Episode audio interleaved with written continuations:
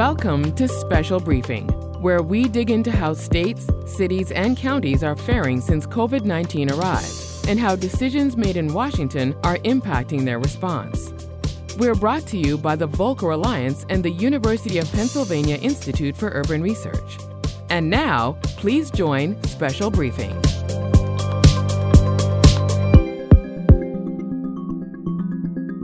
Good morning, good afternoon for our listeners in Europe. Good evening if you're dialing in from Asia.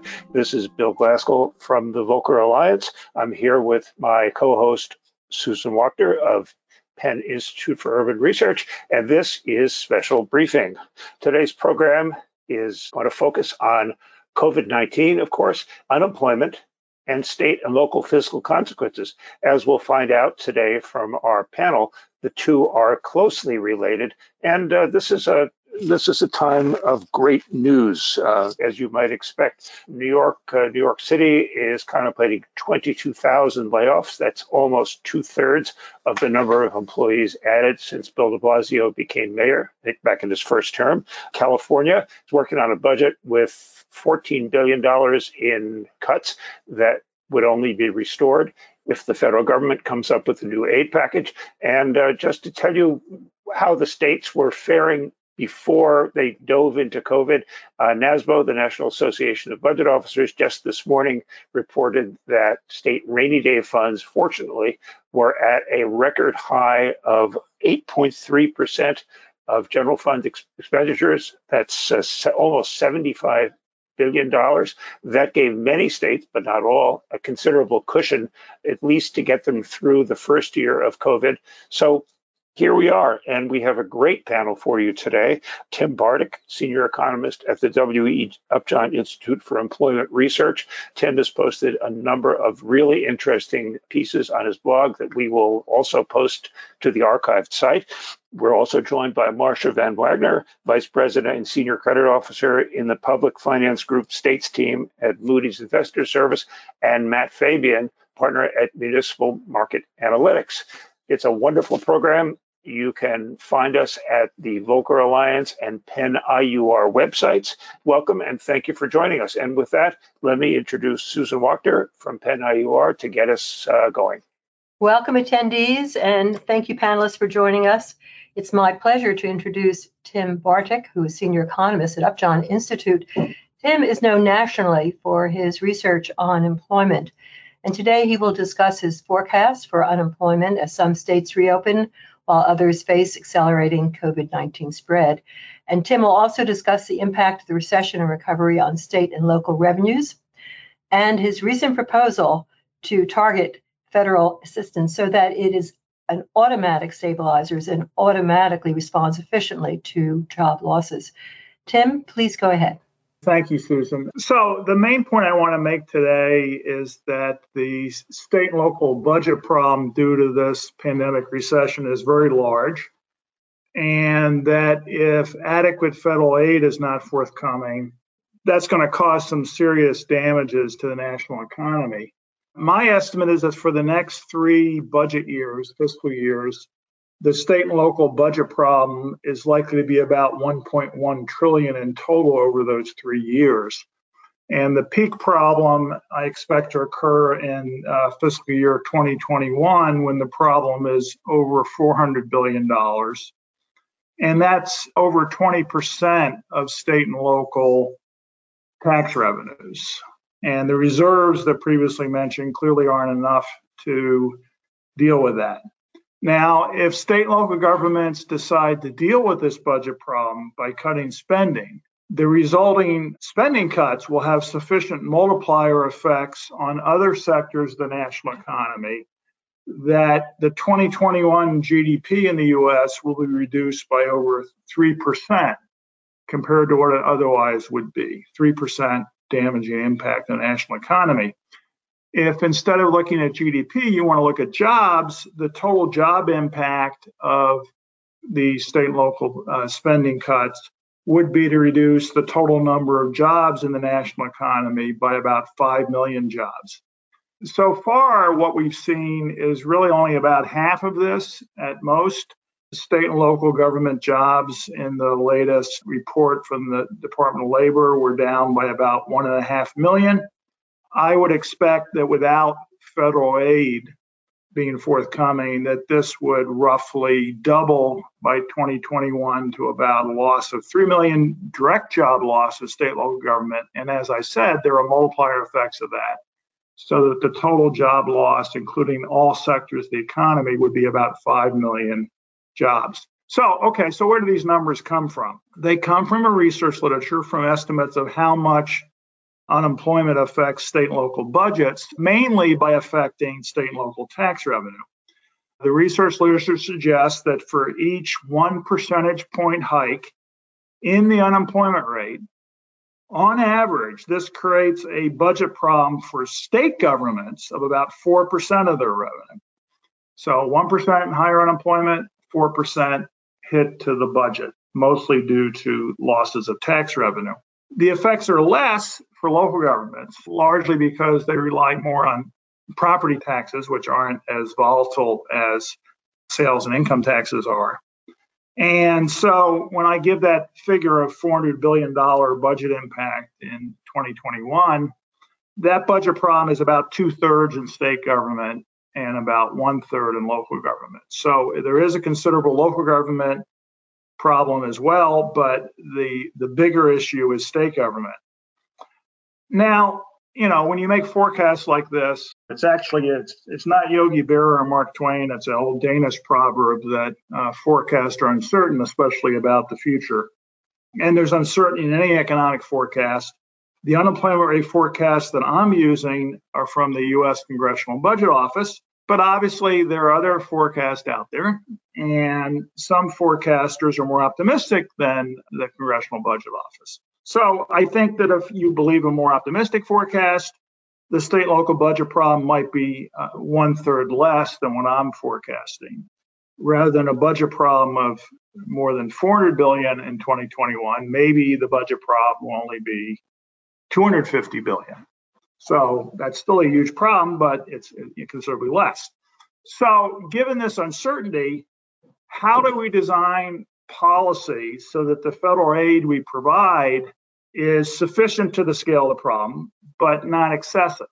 And I think the best way to do that is to design federal aid to state local governments using automatic stabilizers. So, you know, what I would do is I would vary the state, the federal aid monthly. I make monthly payments from the federal government to state and local governments each month based on the national unemployment rate.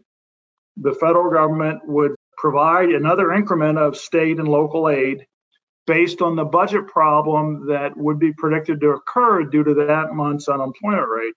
If unemployment goes up, the federal aid would go up right away with you know a little bit of a lag due to uh, reporting of unemployment, but it would go up very quickly, be very quickly responsive. On the other hand, if as we hope the economy does better, the federal aid would automatically phase down. And in turn, I would suggest that federal aid, the total federal aid, would be allocated across states and local areas based on their own individual unemployment rate. We want the most aid to go to the areas that are having the greatest economic problems because they happen to be unlucky enough to specialize in some industry that was more heavily affected by this recession, say travel, entertainment, tourism, that kind of thing. So if we use automatic stabilizers, we can achieve both liberal goals and conservative goals. I mean, the liberal goal here is to make sure that the federal aid is adequate to meet state and local budget needs as the economy um, changes. And the conservative goal is that we want to make sure that federal spending is not excessive. That what we want to do is provide federal aid that offsets a recession that state and local governments did not cause, was not due to any responsibility by state and local governments. On the other hand, we don't want the aid to be excessive and be in excess of what state and local governments really need. And so that's what automatic stabilizers do, and that's why it also should be targeted to each state's unemployment rate as well. Well, let me stop there and uh, make way for the next panelist. Well, thanks very much, Tim. That's a creative and challenging proposal. Uh, I hope Congress is listening. You are listening, by the way, to Special Briefing on the Volcker Alliance and Penn IUR websites. We're the co-sponsors of these events. We welcome your comments. You can go to the websites after the event to uh, to see this and all of our past uh, special briefings. Next up is Marcia Van Wagner from Moody's Investors Service. Uh, Tim has painted a close relationship between unemployment and state and local revenues. This is not only a job problem and a revenue problem, this is also a credit problem for the $4 trillion municipal market. Moody's, uh, Moody's is one of the one of the big credit rating agencies that watches this very closely. And Moody's has done a lot of work on the economic and fiscal outlook as well as the credit outlook. So, Marcia, uh, the floor is yours. Thanks, Bill. And thanks everybody for tuning into this. Uh, so Tim has painted a picture that's pretty dire. We're not going to disagree with it. We did an estimate earlier in the spring with a more optimistic forecast using basically the same model that Tim's using. And at that time, we were estimating that states alone would have a shortfall of a couple hundred billion dollars just through fiscal 21. So, what does that mean? I think, first of all, I want to start by saying that states are very, very highly rated, as are most local governments. And that is because they have very strong management tools that enable them to navigate difficult economic and fiscal times. But part of those management tools does involve a sort of waterfall of effects onto other entities, particularly for states who are able to pass off their problems on you know sub-state entities, including school districts, local governments, higher education, you know, you name it, those credits will feel more pressure in terms of their ability to make ends meet because states, again, they're able to raise revenues, they're able to make cuts. So it creates a stressful environment, but not necessarily one where there's a lot of defaults, for example. And I, I know Matt in his talk will probably get a little bit more into the whole default scenario situation. There are some revenue impacts that I think do have some very focused effects on credits that rely on special tax revenues that are highly sensitive to the economy in particular convention centers. Usually you know there's debt out there that that draws on taxes from lodging and restaurants and so forth. And in those cases I, we think there's going to be a lot of stress. So our credit outlook really we're looking at what choices are governments making we're trying to look through the cycle in terms of how we're placing our ratings. Where will these governments come out at the end of the cycle? And there's four main factors that affect that, not exclusive to these factors, but revenue volatility is one. I think Tim already mentions that states have a lot more revenue volatility than local governments do, but they also have more control over their revenues. What is the amount of reserves? There's an average very high number of reserves, but that is not distributed evenly across the states. Some states have a lot of reserves, some states don't. How flexible is the government's ability to use the tools at its disposal? And that includes just not only sort of constitutional provisions and so forth, but ha- have they hemmed themselves in with a lot of debt or pension liability? And then how are they going to end up at the end of this in terms of their outstanding leverage? If there is a lot of borrowing, we do expect to see deficit spending, deficit borrowing during this period, but how that affects credit is going to really depend on how they look relative to others in their rating categories.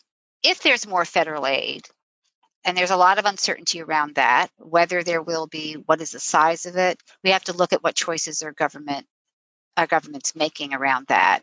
Is it just a cut now or cut later choice? We are seeing some states waiting to make spending decisions to see if there's more federal aid, which puts off any particular, you know, any cuts that they might have to make, and that could make those cuts more severe in the future. Is there going to be a fiscal cliff at some point, either now or later? This sort of uh, management of these uncertainties is going to be an important factor in how states manage their way through this.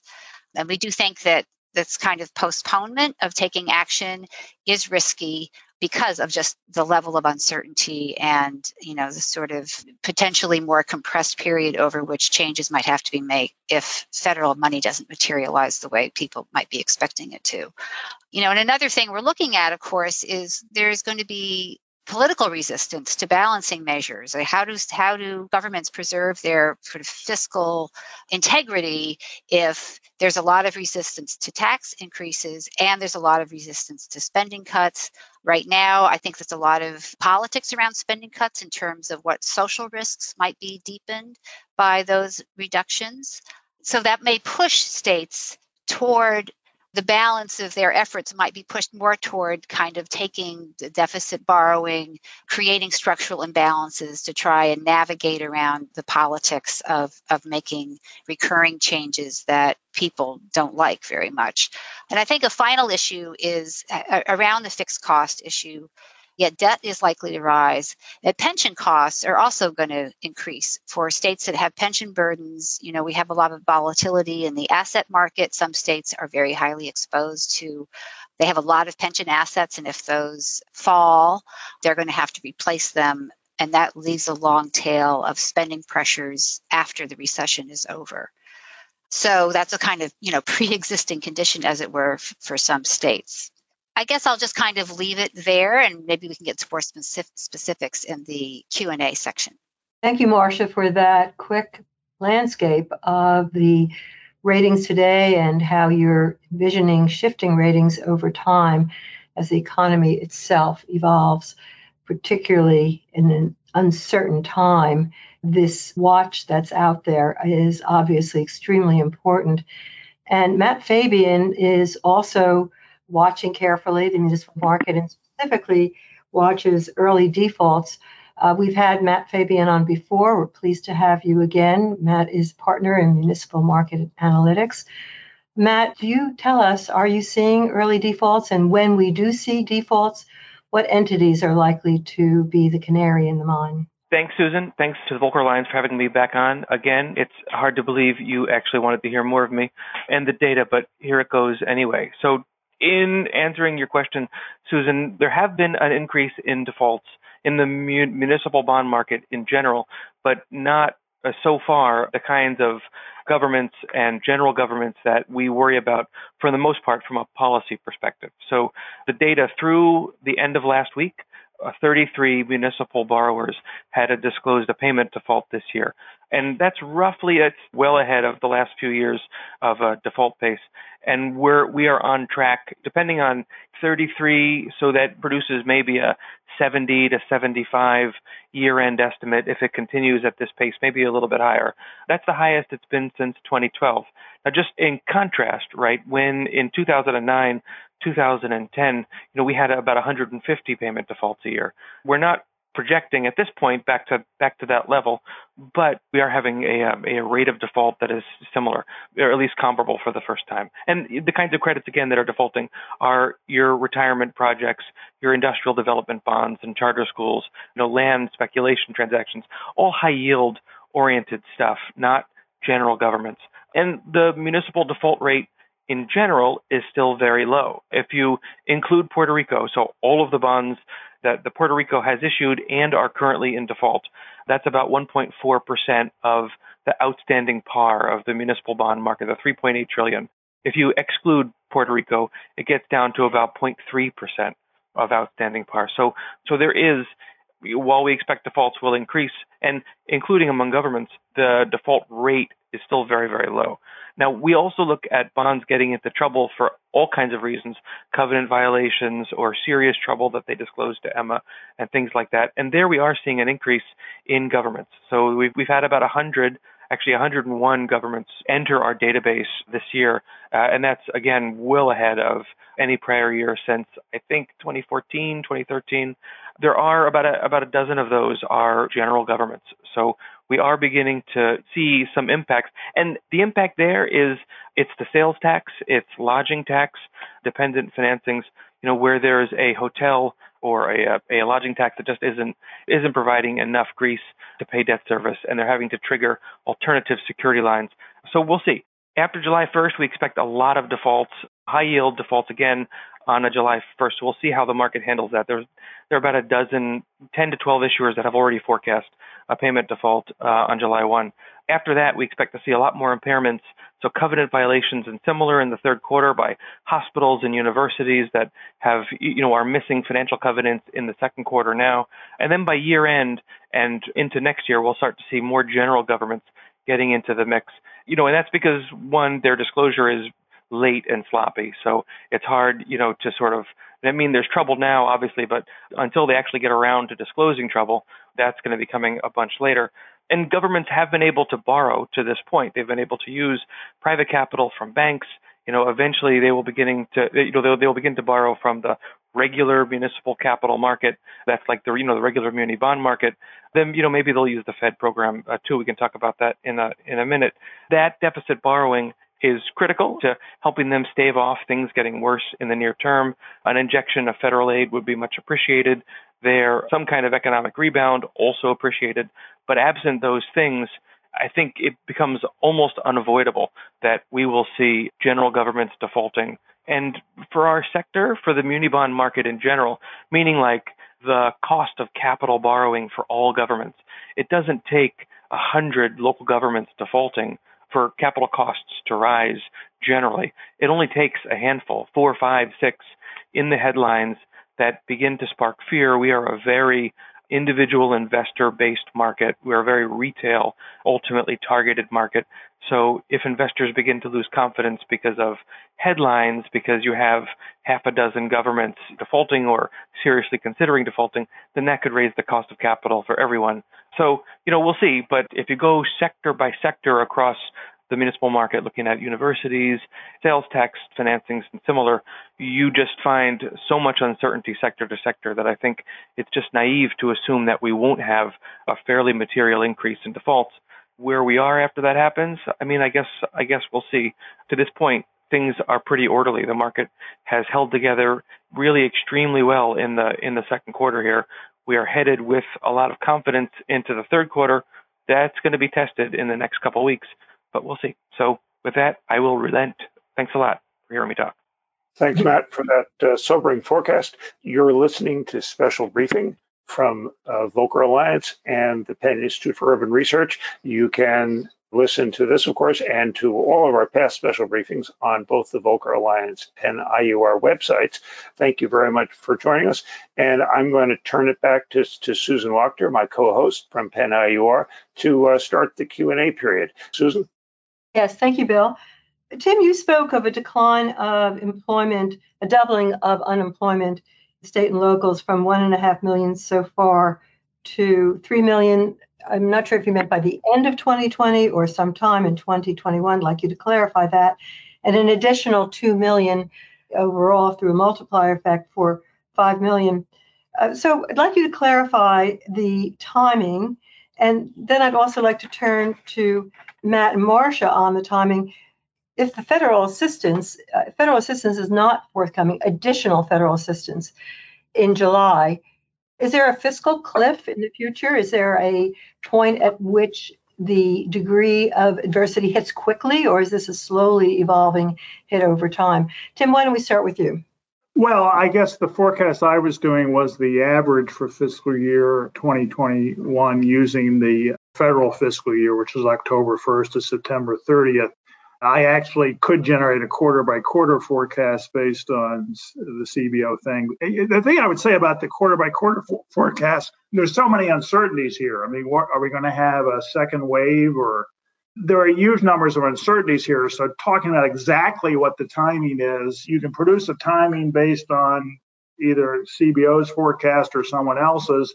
But if there's a huge second wave that occurs in the late fall and winter, the timing is going to be different than that doesn't occur.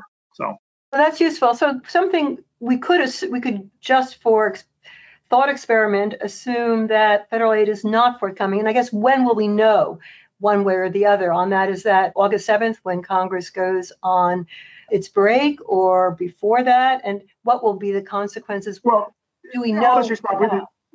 Yeah, I guess what my response would be that that's a political thing. At some point, it will become clear to people you know, as you get close to the election, you have to assume Congress is not going to adopt a, a, fiscal aid package on October 31st. And realistically, at some point, I would think in August, it would become apparent that such a fiscal aid package is very unlikely. And I think at that point, states will have to decide. So far, some states seem to have been, as, as Marcia mentioned, seem to have been kind of lowballing the problem and hoping that federal aid before coming there'll have to be different decisions made at some point in August if, in fact, it becomes clear the aid is not forthcoming. So, Marcia, what are the consequences of the fact states have been lowballing, and what if the federal aid is not forthcoming? Well, it depends how long they continue for. So, if you have to, well, let's take the state of New York, for example, which has eight or nine billion dollars in its budget of cuts, which it hasn't really made yet because it's waiting for federal aid. Unusually, New York State's fiscal year starts April 1st. So they're already almost a quarter way through the fiscal year. So the longer they put off making those cuts, the more kind of disruptive and extreme they might be if they have to make them. They're kind of doing this calculation that they think, well, if they get the federal aid, they won't have to be as damaging. A lot of what they spend money on is school aid. And the next big payment of school aid from the cash perspective of the state isn't till later in the fall. So they think they've kind of got some time, but the school districts don't necessarily know what they're going to be facing during the school year in terms of funding. So there could be a lot of very disruptive cuts. And if the state's unable to make those reductions, they might really then just flip to deficit borrowing, and that will kind of put them in a higher debt situation that's going to have an impact on their on their credit profile. So it's a gamble. People don't want to make damaging cuts if they don't have to. But at the same time, what is the other alternative? It's a serious dilemma that states are in as long as the decision about federal aid is just up in the air. And let me also say on the timing problem, I mean, we have a near term problem at the end of July when these additional unemployment insurance checks uh, the additional $600 a week because that's helped support sales tax in the states and local governments that collect sales tax. And that is something that, you know, I think the revenue impacts of that could be felt pretty quickly. So the combination, Marcia, of the near-term $600 ending in July and the perhaps lack of consensus on additional assistance, do you see that in the fall that we will have emergency legislative sessions potentially severe budget cuts in many states? Well, yeah, I mean, I don't know if in the fall, but some of them are going to be this summer. I think that that's up in the air, but there's definitely going to be special sessions and emergency sessions. In some cases, there are more stronger executive powers. Some states are able to make budget cuts without convening the legislature, so those might just happen without any additional political input from from legislators. Let me ask a question, a, re- a related question for uh, all the panelists. Matt talked about uh, deficit borrowing. Marcia talked about deficit borrowing. What are the consequences of this? Yes, we preserve services. On the other hand, we're pushing out liabilities three, five, 10, 20, 30 years. Uh, New York State has, I, I, think, $11 billion in borrowing built into its budget uh, already, short term with the option to, to extend it for the long term. Illinois has already borrowed from the Federal Reserve, uh, as well as selling a general obligation uh, bond. New York City is is seeking authorization from the legislature to borrow as we know from our, our, research, the Volcker Alliance states have balanced budget requirements, 49 of them do anyway, but uh, also have all kinds of workarounds to allow them to accumulate debt, uh, not the least of which is unemployment trust fund borrowing and pension obligations. So, what are the long term consequences for budgets, for employment? How far can you push it down the road? I think it's really contextual because it depends on the state's existing leverage position. So some states are going to have more room to borrow than others. I can't really make a blanket statement about what the impact of deficit borrowing will be. I mean, you talk about New York, 11 billion is a very big number. They actually only have four and a half billion in their budget for this year to do cash flow borrowing, which is what they could flip over into long-term debt if they wanted to.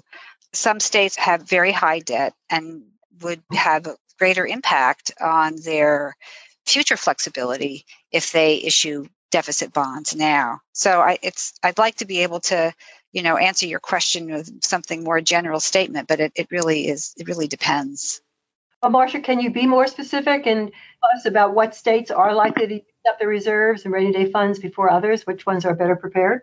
Well, I can talk about the general preparedness of states. I think that we looked at this, I think we put out a report about a year ago. So, this is a sort of a baseline preparedness situation. And we took into account four factors revenue volatility, reserve levels, flexibility to adjust spending and revenues, and I'm missing one, but those are generally the factors we took into account. And the weakest states on that measure were Illinois and New Jersey, because both of them have very high unfunded pension liabilities, low reserves, and just kind of weak flexibility in terms of addressing their budgetary problems. Almost half the states scored, for our perspective, kind of on the stronger side of things because they may have a combination of maybe moderate liabilities, they have strong reserves, they have a lot of budgetary flexibility, low debt and pensions or moderate pensions. It's true that on the average, there's a lot of reserves out there, but it is also the case that as I said earlier, those reserves aren't distributed very equally. You have the aggregate numbers are dominated by like Texas and Alaska that have a lot of measured reserves, and you have uh, other states that just don't have very much in the way of at least formal rainy day funds and easily accessible funds. So half the states maybe could maybe cover one year of, of revenue loss that's equivalent to their you know historically largest percentage revenue decline. So it kind of it kind of splits down the middle that way. Let me turn back to Tim on this. Tim, you gave us your broad perspective on automatic stabilizing as a way to go in tracing and tracking this with unemployment uh, aggregate and by state.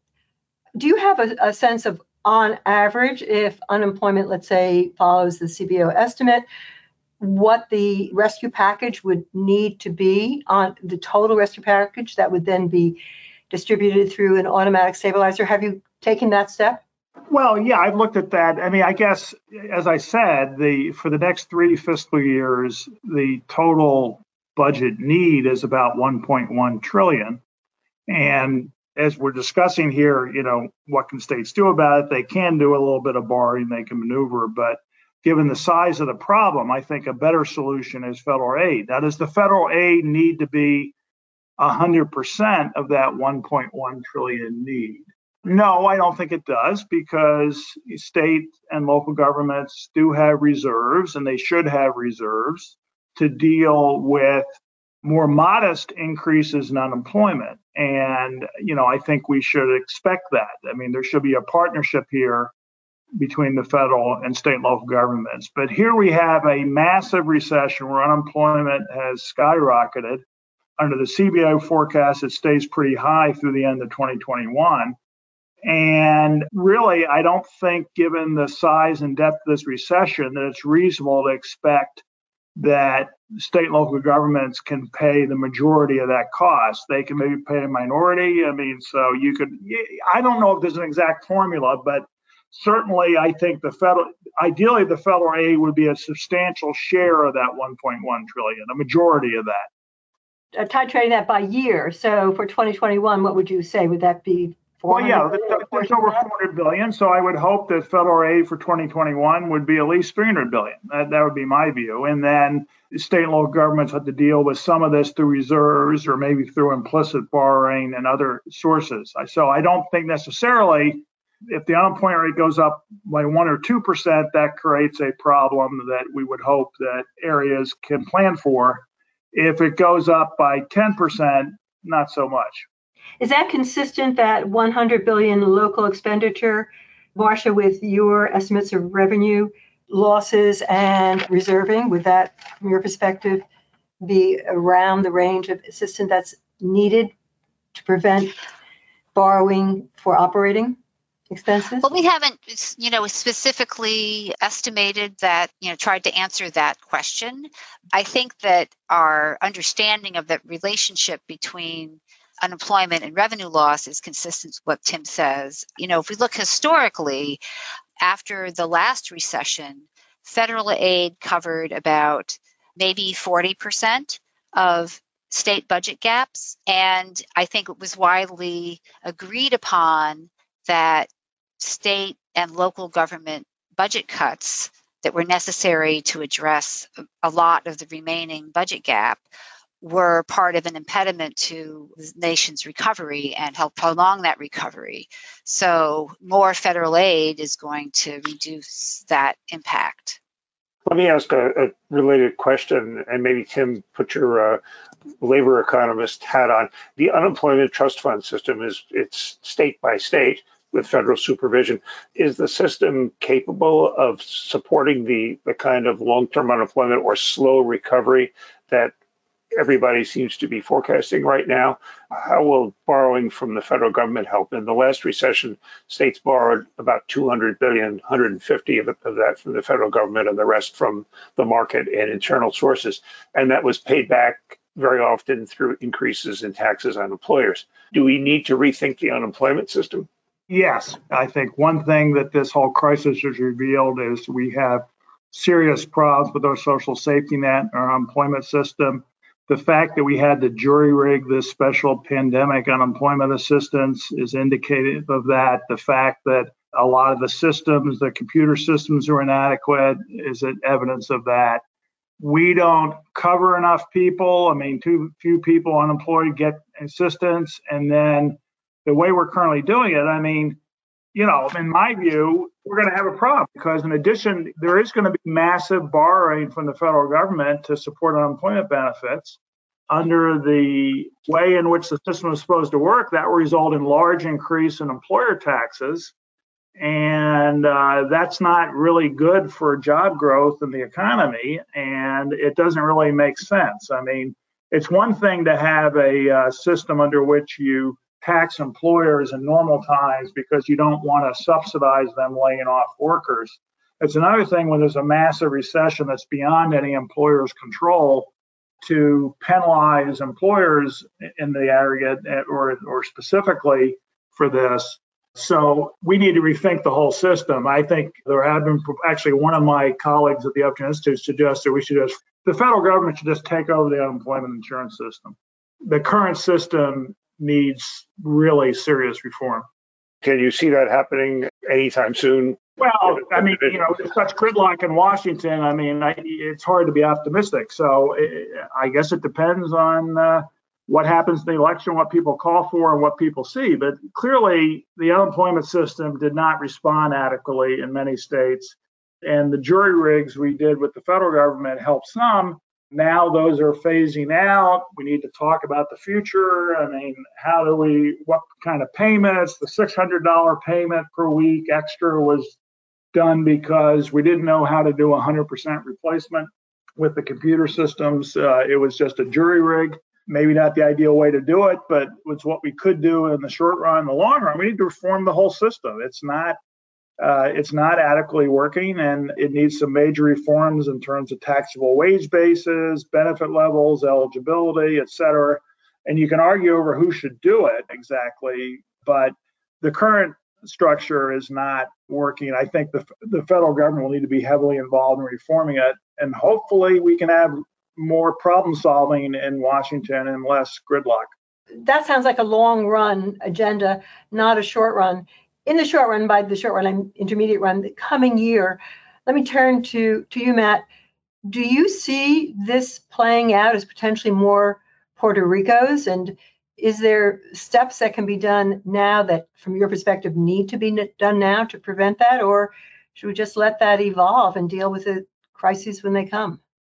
Puerto Rico was, I mean, the reason that the muni bond market defaults away from Puerto Rico is just 0.3% is because Puerto Rico is so unique. There is there is virtually no chance of states and large cities following Puerto Rico's path. It is Puerto Rico had decades of deficit borrowing. Puerto Rico's projected debt service schedule was really just a borrowing schedule. So that was decades in the making where the Commonwealth is now, tragically. No other state and major city is close to what Puerto Rico had been doing. And much more likely, I mean, remember, if you look back to the statistics in the Great Depression, right, we had 5,000 governments defaulted, about a third local governments, about a third school districts, and a third development districts. And of those, so we, we had 5,000 payment defaults in the 20 years surrounding the Great Depression, but the net loss to bondholders was 0.5 percent of outstanding par. So the vast majority of defaults were really just payment suspensions.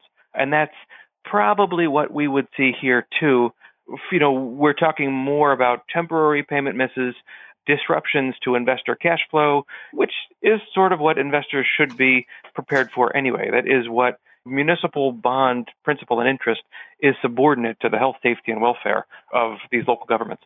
So that's just going to happen Probably, but most of them, I, I don't see anybody getting into a protracted, years-long debt reclamation effort like is happening in Puerto Rico. So, just to follow that up on that, do you see in this process of additional borrowing, but no tremendous stress, that states and localities will take advantage of the Fed's uh, MLF before its scheduled December closure? Will that be part of the way out of this of the situation, Matt?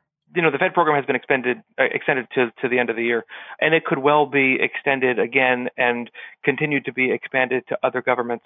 It's intended as a backup to the market. So the market has not broken, so doesn't need a backup to this point.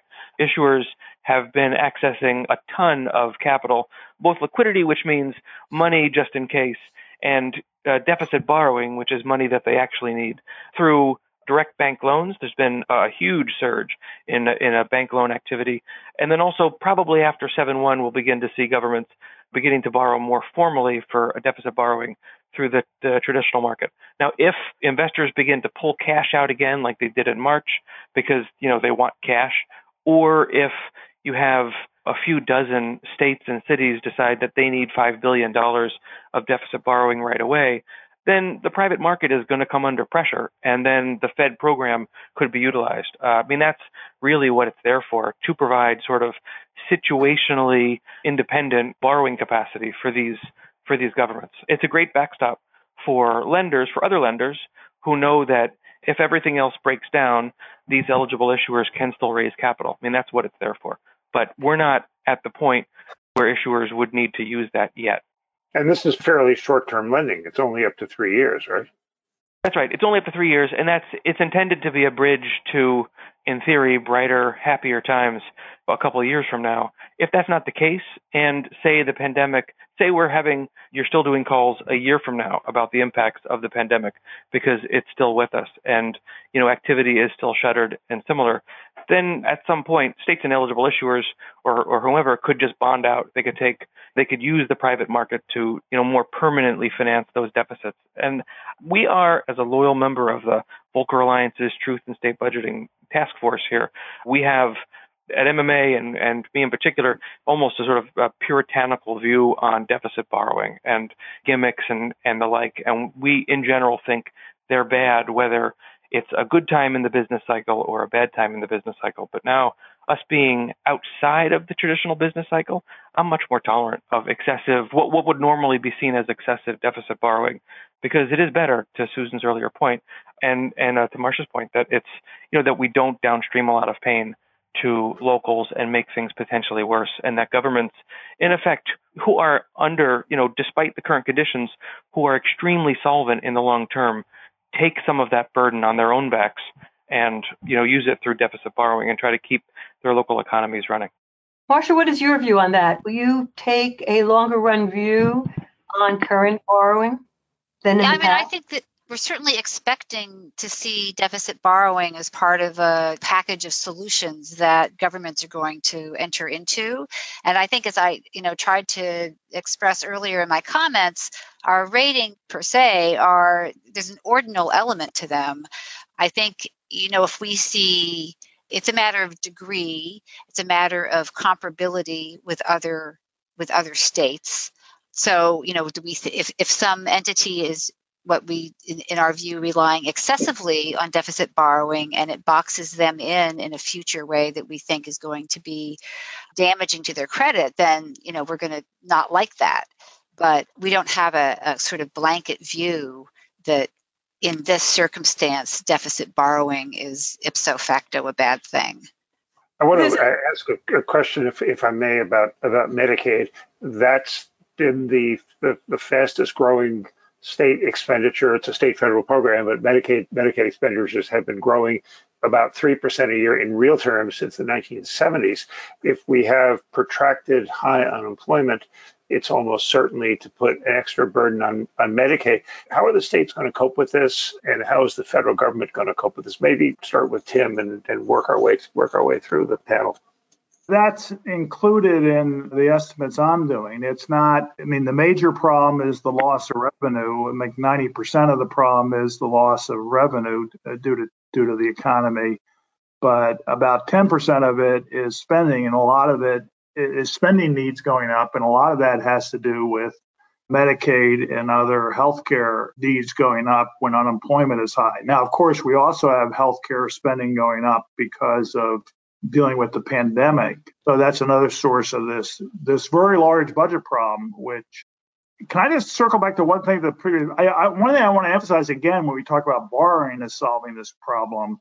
If the problem over the next three years is 1.1 trillion, I don't think that maneuvering and borrowing is going to be the best way of dealing with this. I really think the federal aid is is needed. So I just want to mention to expand upon that. Why? Well, I can ask these people who are familiar with the, who work with these markets all the time. What what happened if states went out and started trying to borrow 1.1 trillion over the next three years?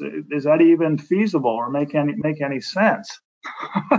Good yeah, question well, to your fellow panelists. Go ahead, Marcia. Yeah, that's sort of an extreme view of the deficit borrowing that states would rely solely on deficit borrowing to close their budget gaps. I think that what we see states do over previous dire circumstances is a mix, you know, a mix of they have a lot of tools.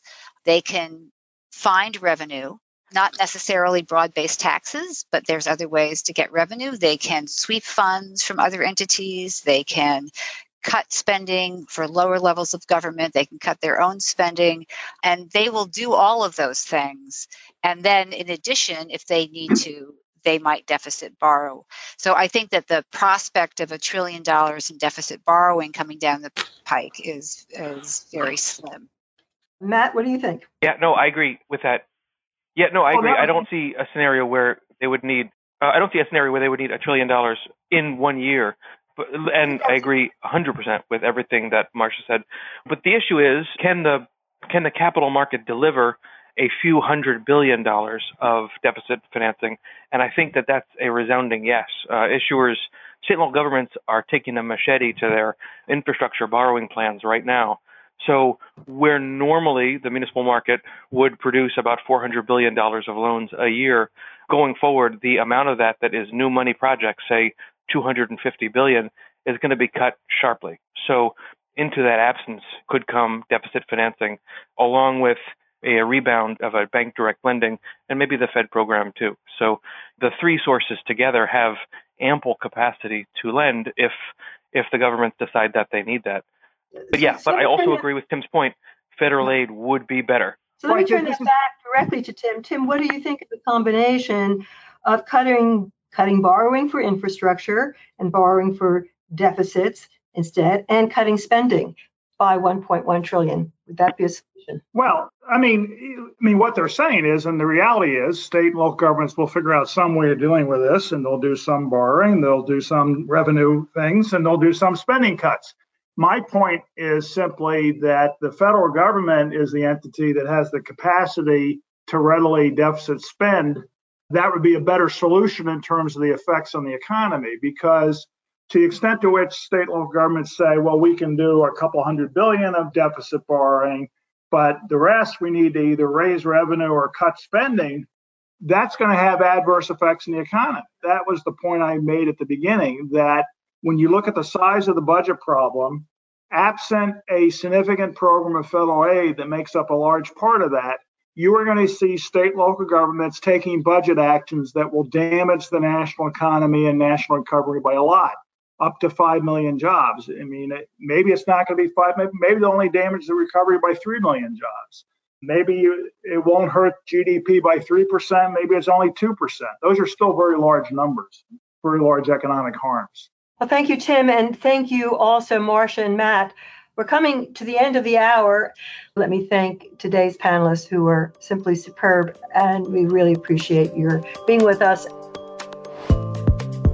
You've been listening to Special Briefing, brought to you by the Volcker Alliance and the University of Pennsylvania Institute for Urban Research. Every month, we bring you the latest intelligence, strategies, and trends affecting state and local governments' finances in the wake of COVID 19 and how they're impacted by Washington's unprecedented response. Visit the Volcker Alliance and Penn IUR websites to learn more, stay up to date, and dive deeper into these critical issues. And be sure to subscribe here or wherever you listen to your favorite podcasts so that you'll never miss an insight.